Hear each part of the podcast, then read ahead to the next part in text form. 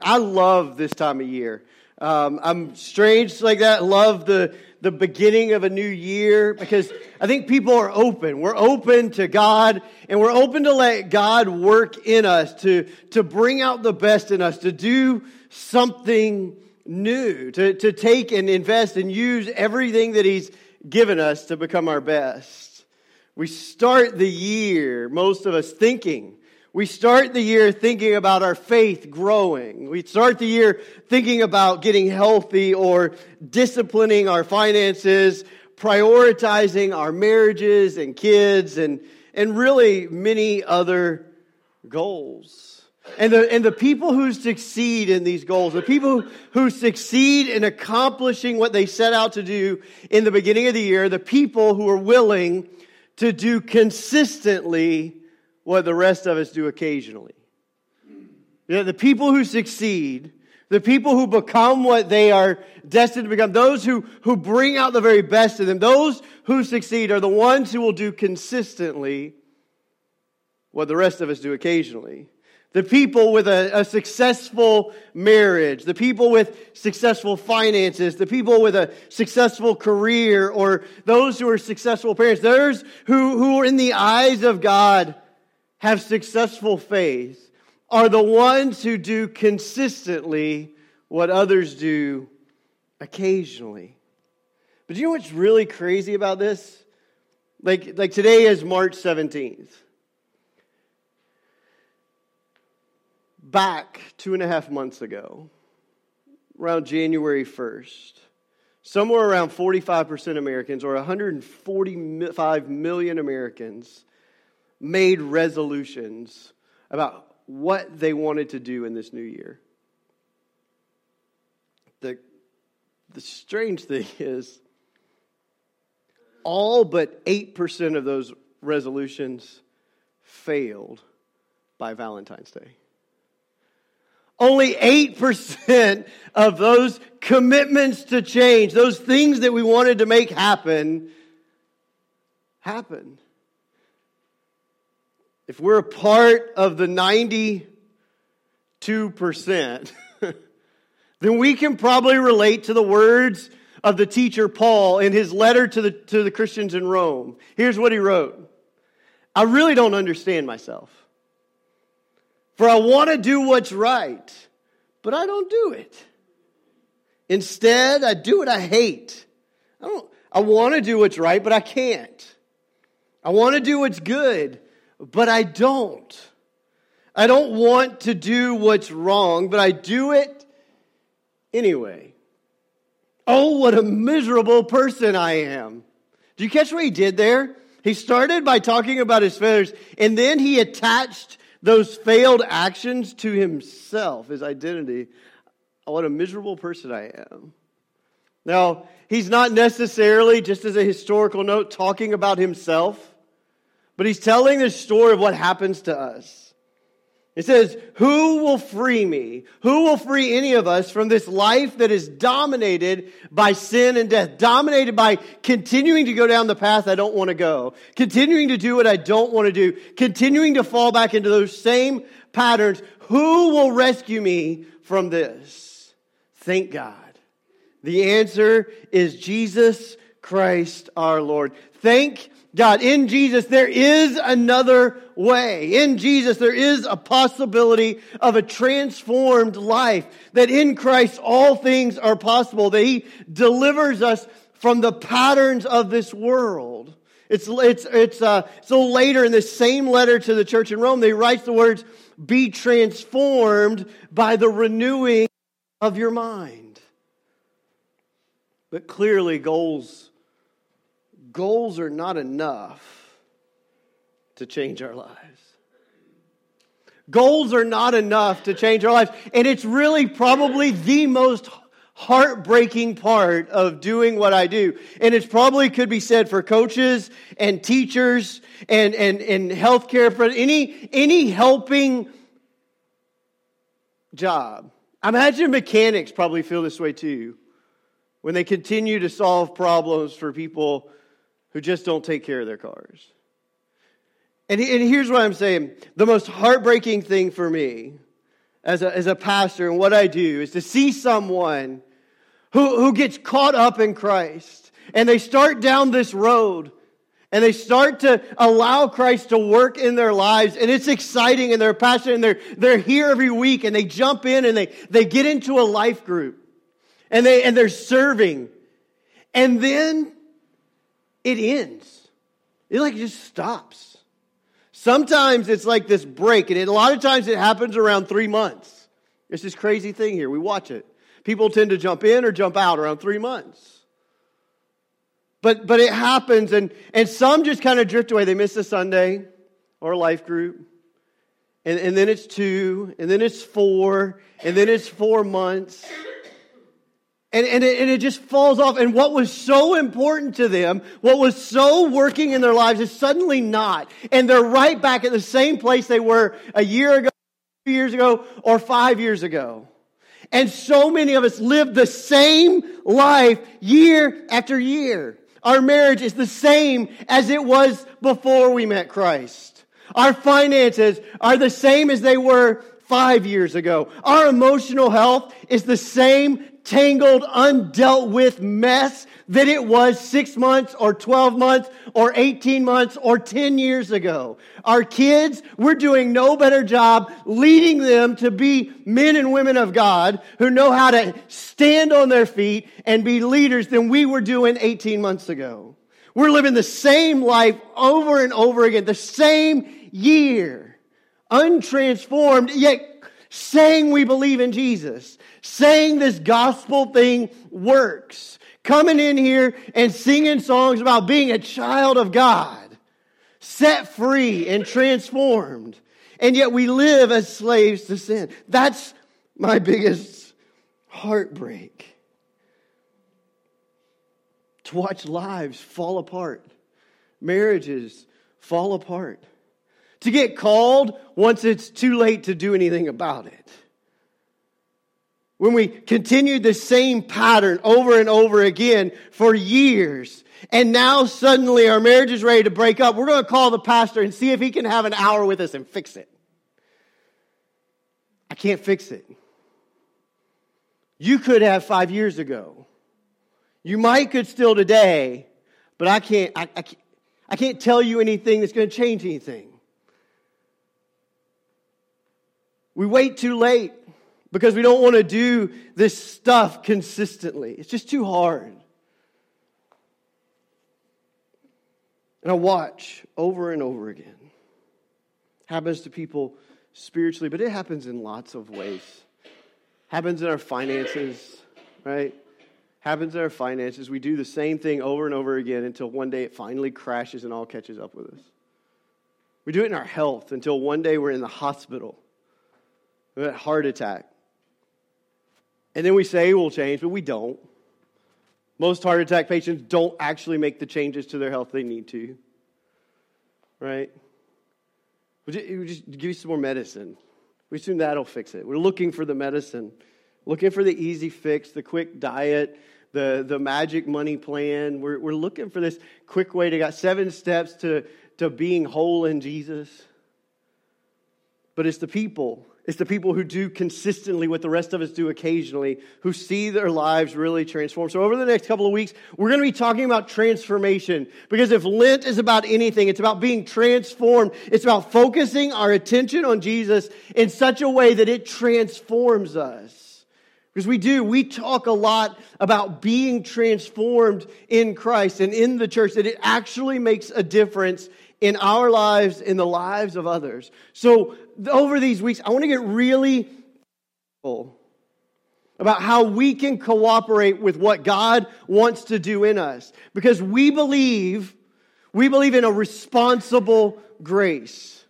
A responsible grace. That means that we have the responsibility to respond to the grace of God. We call it faith. Faith always works. Faith is always an action attached to it. It's not simply this assent and this set of beliefs that I have. Our Christianity is more than a set of beliefs.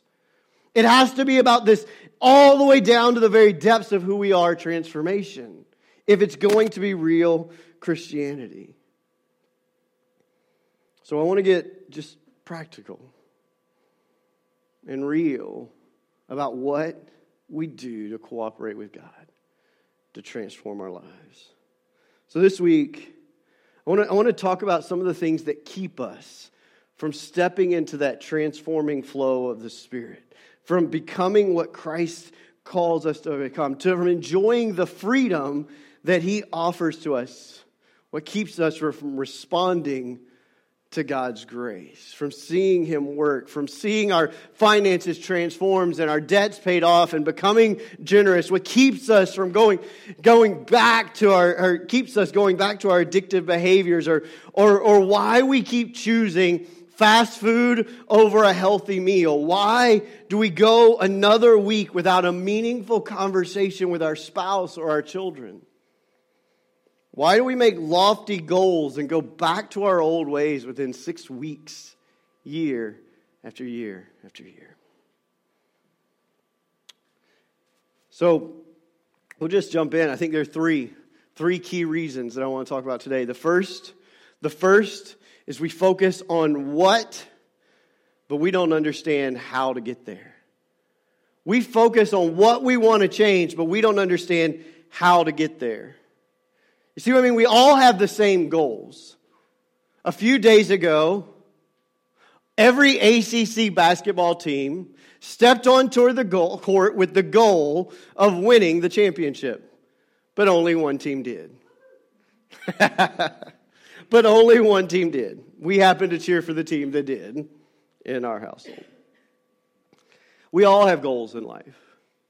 We all have the same goals. We want to do well at our job. Want to build meaningful relationships in our home and with our friends and those around us. We want to, we want to be the best version of ourselves. We want to be able to look in the mirror in the morning, look ourselves in the eye without feeling like we should drop our eyes in embarrassment. We, we want to we want to have significance. We want to be connected to God in a way that, that makes our life matter. We, we all want those same things, yet we have dramatically different results from one another. We look around the world and we have dramatically different results, while as human beings, we have essentially the same goals. So our goals alone will not determine our success. And here's the reason. James Clear writes this in his, his book, Atomic Habits. He writes this The reason is that we don't rise to the level of our goals we fall to the level of our systems. We don't rise to the level of our goals, but we fall to the level of our system. You say, Pastor, that doesn't sound very spiritual. Well, imagine Daniel. Daniel had a system. He had a system of prayer three times every single day, all of his life. So then came the moment when there were some people who were jealous of the success that he had accomplished in life because of other disciplines and they were jealous of his success, of him being moved ahead. And they came up with this bogus law and how he had broken this bogus law. And the result of him breaking this bogus law was that we're going to throw you in a den full of hungry lions. And he steps into those lions.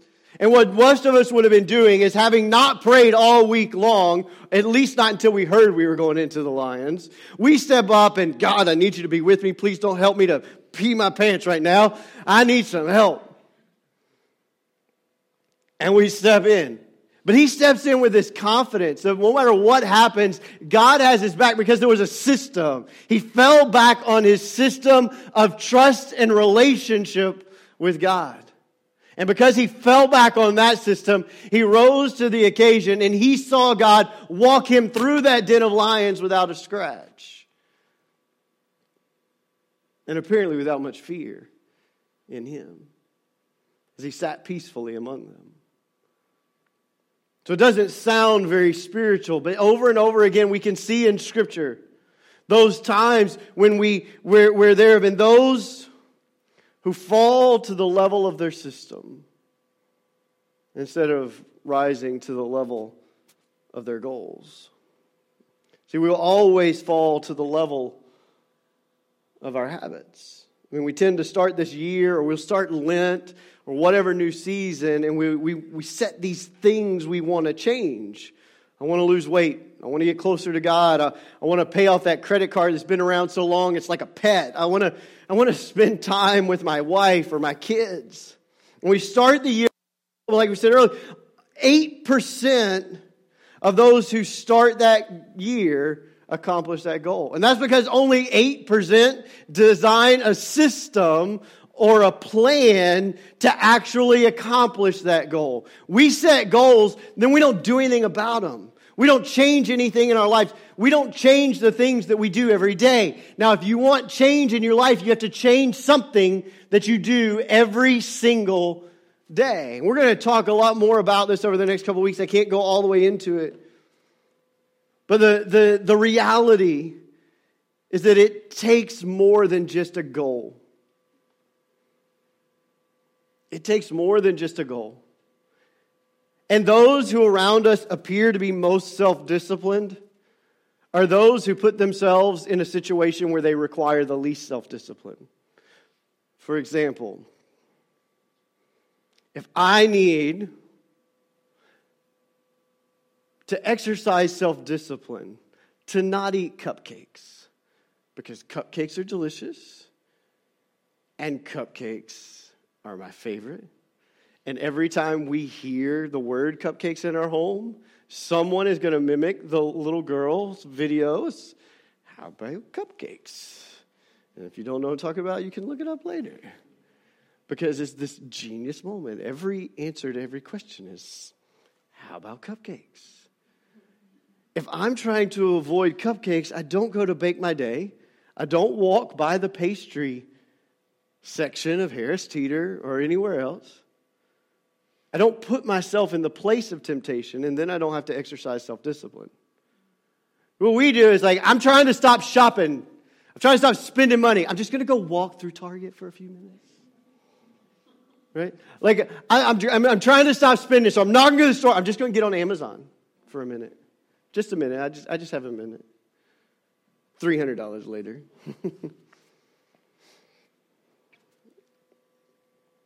So many of us, we, we start the year off, we're going to lose weight, yet we gain an average of eight pounds a year. We don't get closer to God, and we end the year drained and exhausted and feeling further away from Him. We don't pay off that debt. We end the year with more because we put all of Christmas on it. We don't spend more time with our wife or our kids. Instead, another year passes and we drift a little bit more. If we want to have different results in life, we have to learn to focus on the how, the system, not the results. See, when we focus on results, we get nothing. When we focus on the system, we focus on becoming, and we focus on what, uh, on how to do something, then the results take care of themselves. We'll talk more about that again, like I said, next week. But it brings us to this, the second, the second reason most of us never experience any real transformation. First, it's, it's the how.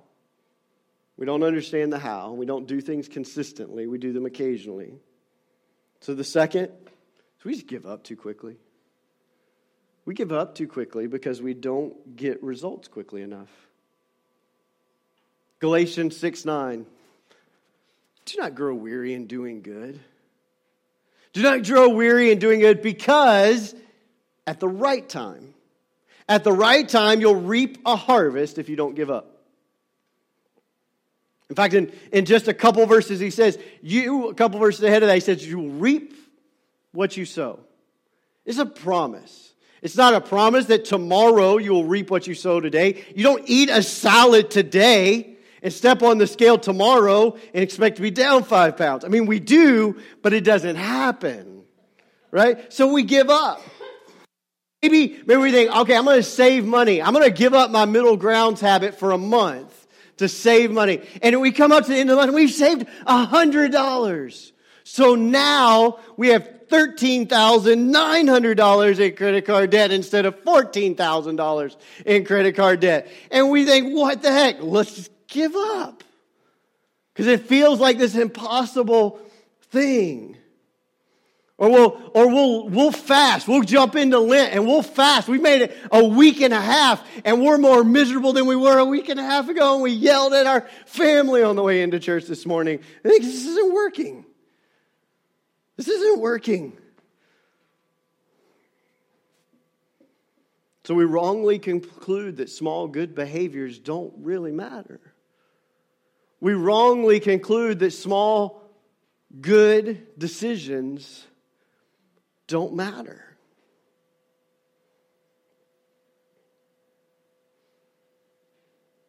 Then we take the flip side, right? Play video games for three and a half hours straight. And our wife's not happy, but she didn't leave us. So we, we, didn't, we didn't think much about it, right? We ate an entire box of Girl Scout cookies and we don't feel great about our scales, but the scale didn't change.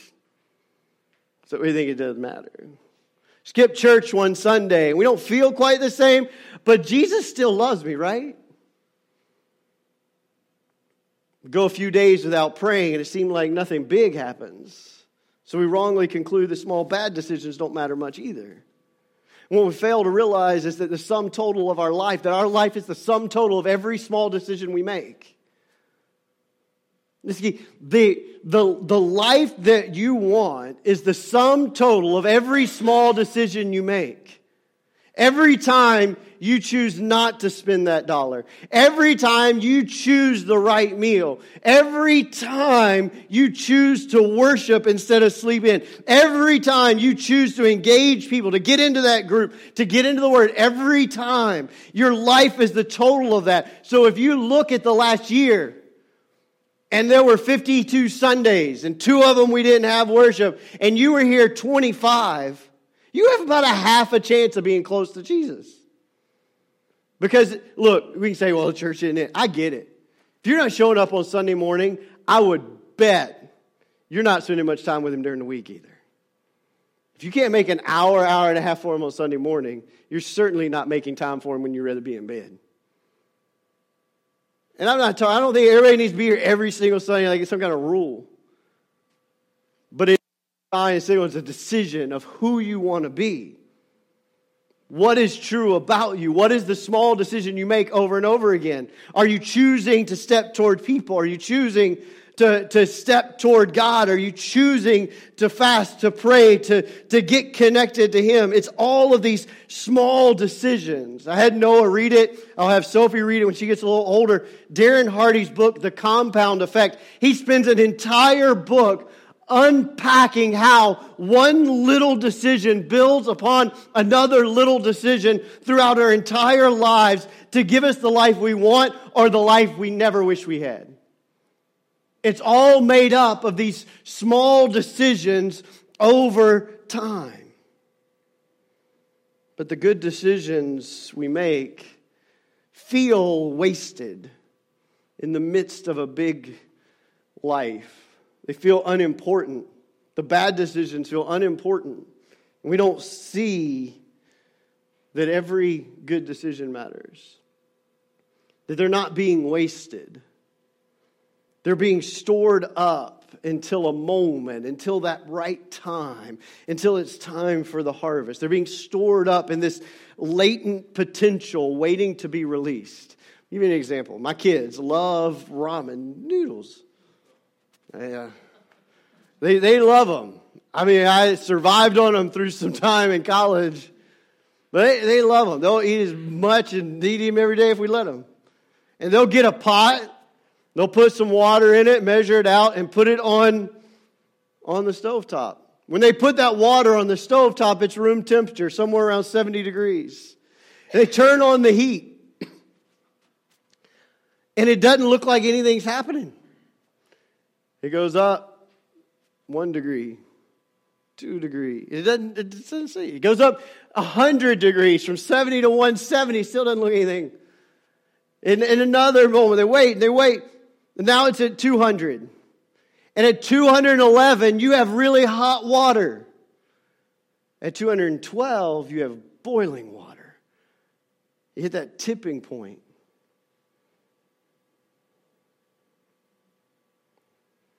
All of your small decisions are moving you toward that tipping point. With every good decision, the temperature is rising. The faith is growing. The latent potential is expanding and getting closer and closer to that moment when it is released. But when we go down this road, we're making good decisions. We're heating up that faith. We're heating up that temperature. But then we say, you know what? I'll just take this week off. And it becomes two weeks and three weeks. You turn off the heat for a minute, and that temperature starts dropping. And you don't start back where you were when you turn the heat back on. You start back where the temperature is now.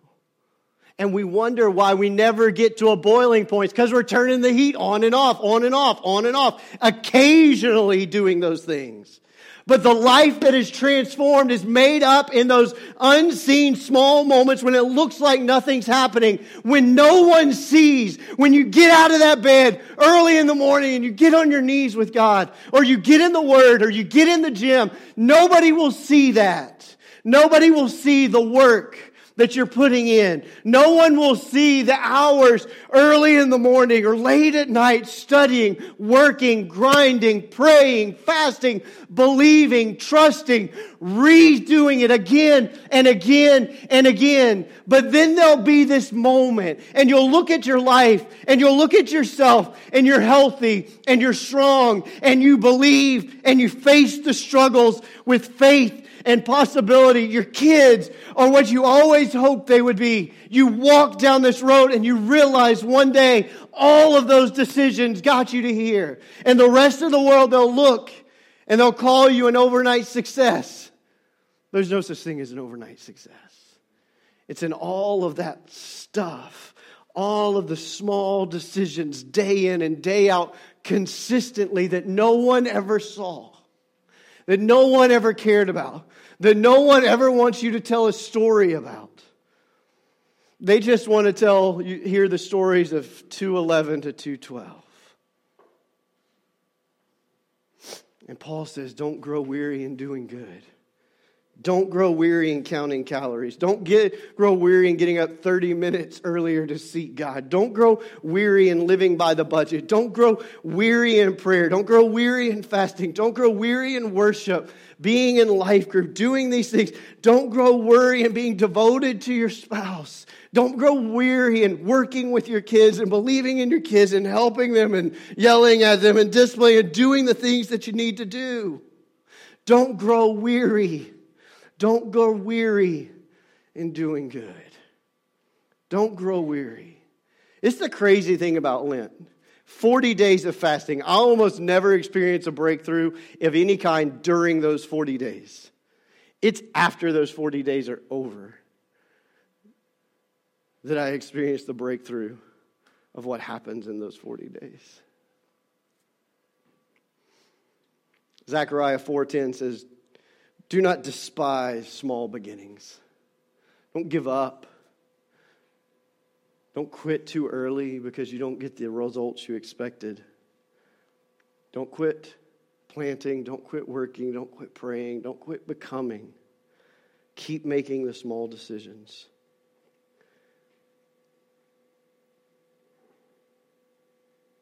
None of us start out having it figured out.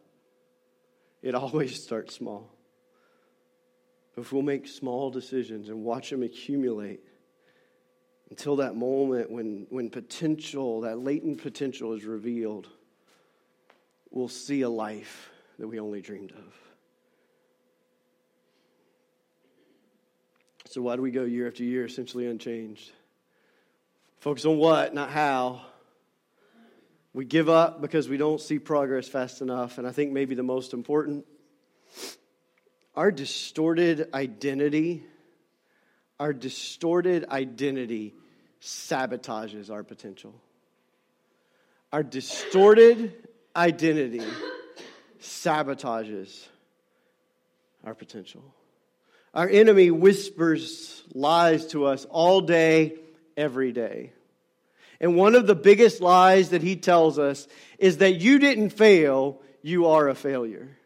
That whatever has happened to you in your past defines who you are. You are that. You are your fear. You are your disappointment. You are your failure. You are your depression. You are your anxiety. You are your fears. You are that.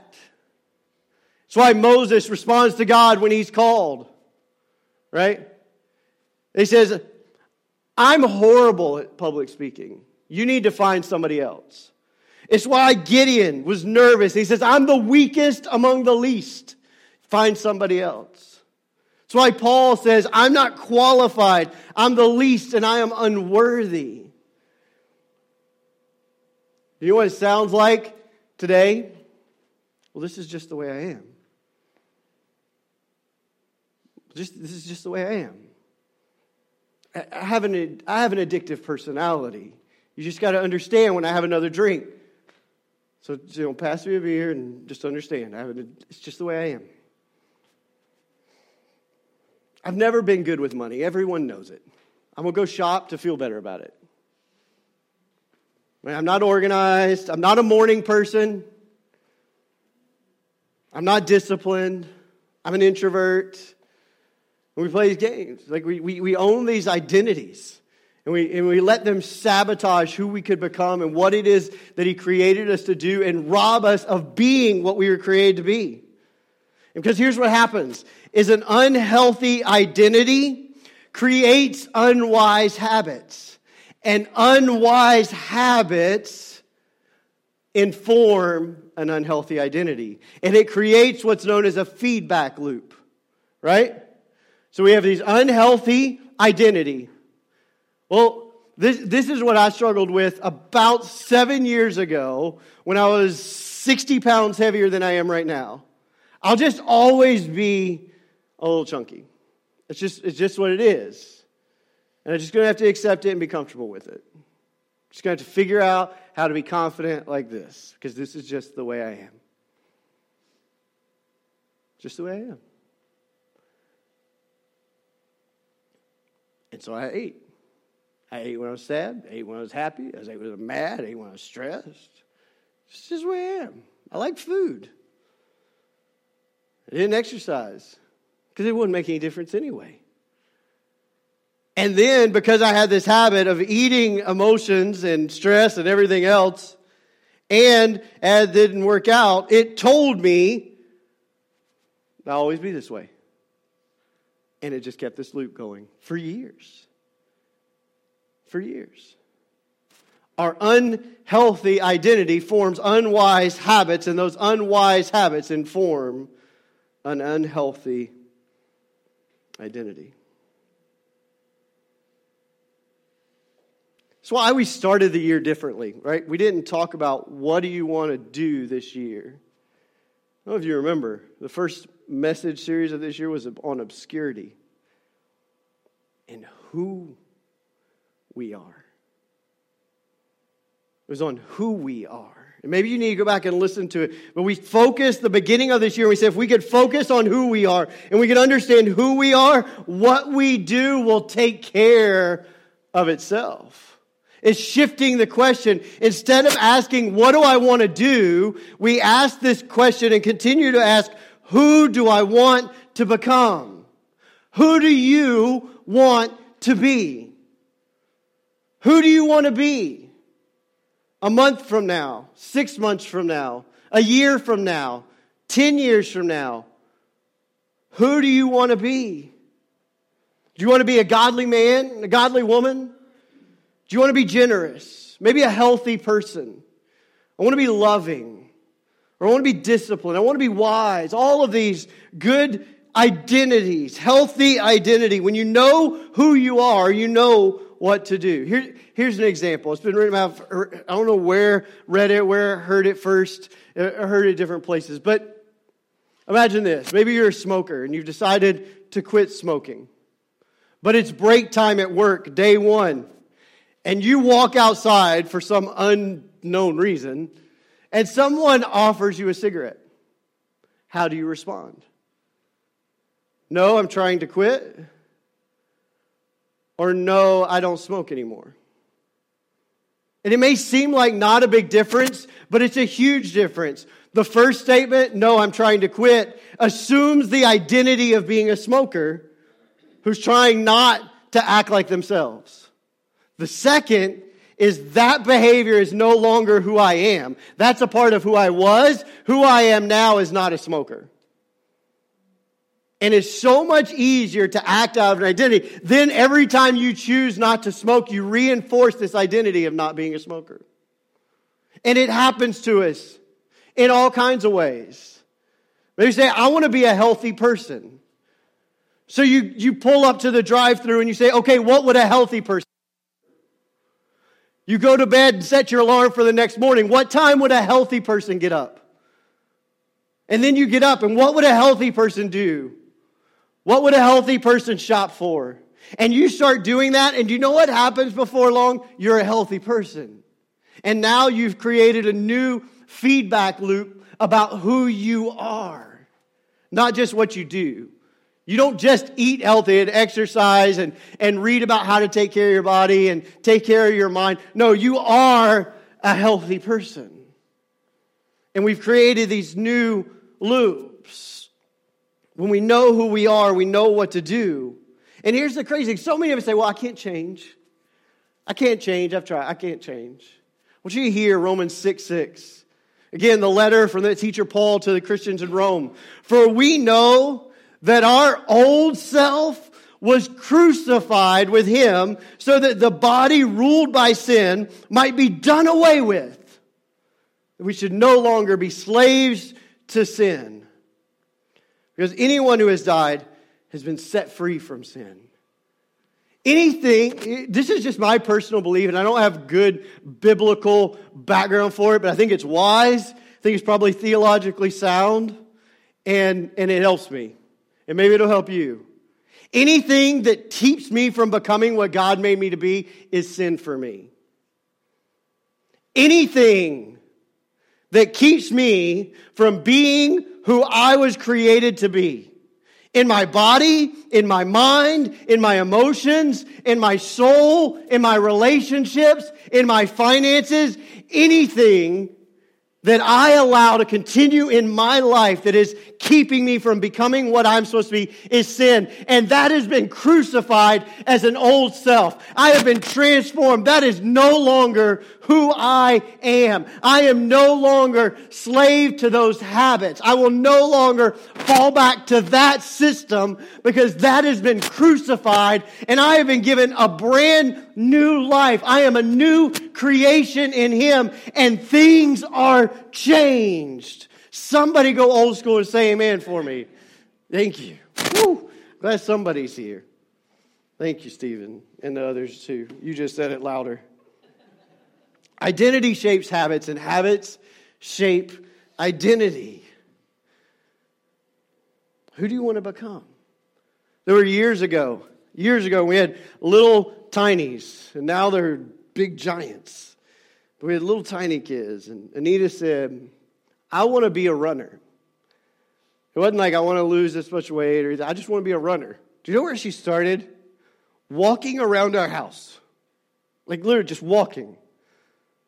And she did it every day, no matter what. Raining, snowing, hot. It was in Virginia, so it was like 110 degrees, I think, when she started doing it. She was walk. And then it was a jog. And it was like walk once, run once. Or just around the house. Not like we didn't have a big house. Just this was it. This is where to start. And every time she tied her shoes, she reinforced the identity of runner. Now, just for fun, she'll go, oh, we'll go run three miles. That's absurd. You don't run unless somebody's chasing you. But she's a runner. And she can run. She can run a lot further than that if she would had time for it. Because she chose it. There was a time she said, I want to be the person who believes in God's promises. She said, I believe God's promises, don't believe them for me. So I'm going to start writing them down and praying them. And every time she did that, she reinforced his identity as someone who believed in the promises of God. And she became that person. She wrote them down because she did. She believed it. And it became this feedback loop. And she's a person who believes in the promises of God. Now she's a weightlifter. She'll read about it. She studies form. She does not pick up a piece of that hardened steel to move it without knowing exactly the form and motion that she should use to do it correctly. She doesn't do like most of us idiot guys who go in the gym occasionally and pick up way too much weight and try to throw it around and hurt ourselves. She studies how to do it. She studies what to eat. And she studies how to do it correctly. And she does it multiple times every single week, whether she wants to or not, because she's a weightlifter. Not because she wants to lose weight or accomplish this or lift a certain amount, because of who she wants to be. Years ago, about 10 or 12 years ago, I was not a morning person. At least that's what I told myself over and over again. I, I just can't. I can't do it. I'd get up the very last second, shower in 15 seconds, and be at work within 10 minutes of when I got out of bed. Miserable for the first hour. Like that was it. That was what I would do. And I didn't have to be at work till nine o'clock. So I was I was sleeping in. Stay up way late, be at work barely by nine o'clock. Now I get up between four and four thirty every day. I get up and I feed the cats because they drive me crazy until I do. And I make my coffee and I sit down and I open up my Bible and some other books from time to time, or I'll listen to something, have some music on. I'll go to the gym and I'll come back before most of the house is awake. But I decided years ago I was going to start becoming a morning person. So I got up. I didn't start by getting up at 4:30 and try to do it. I was just 15 minutes earlier. And then 30 minutes earlier. And over the course of a decade went from 8:30 to 4:30.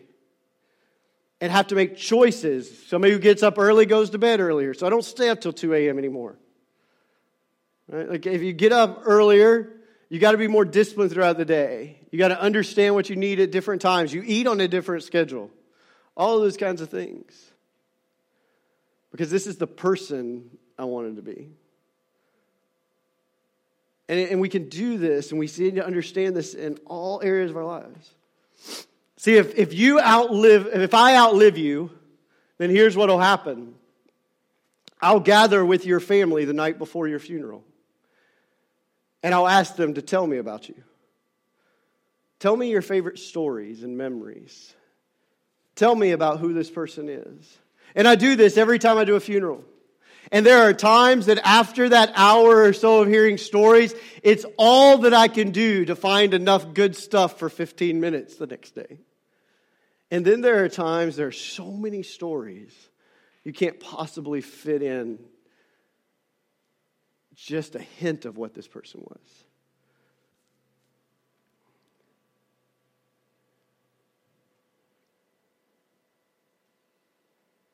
If I were to gather with your family, or whatever pastor gathers with your family whenever that time comes, what do you want them to say about you? Who do you want them to say you were? You are. When your kids tell their friends about dad or mom, what do you want them to say? I thought about this just for a minute and jotted some things down quickly. Not a reflective list, but I, I want them to say that I was passionate about Christ and I believed God for crazy things. I want them to say that he deeply loved his wife, believed in her. I want him to say he was a great dad. He sacrificed for others. He believed in people and helped bring the best out of them. He loved and he served the church faithfully. He took care of what he had his body, his health, his mind, his home, his church. He was focused on people. He was always learning.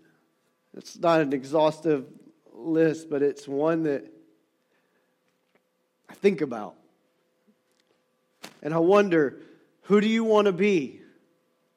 Not what do you want to do, but who do you want to be?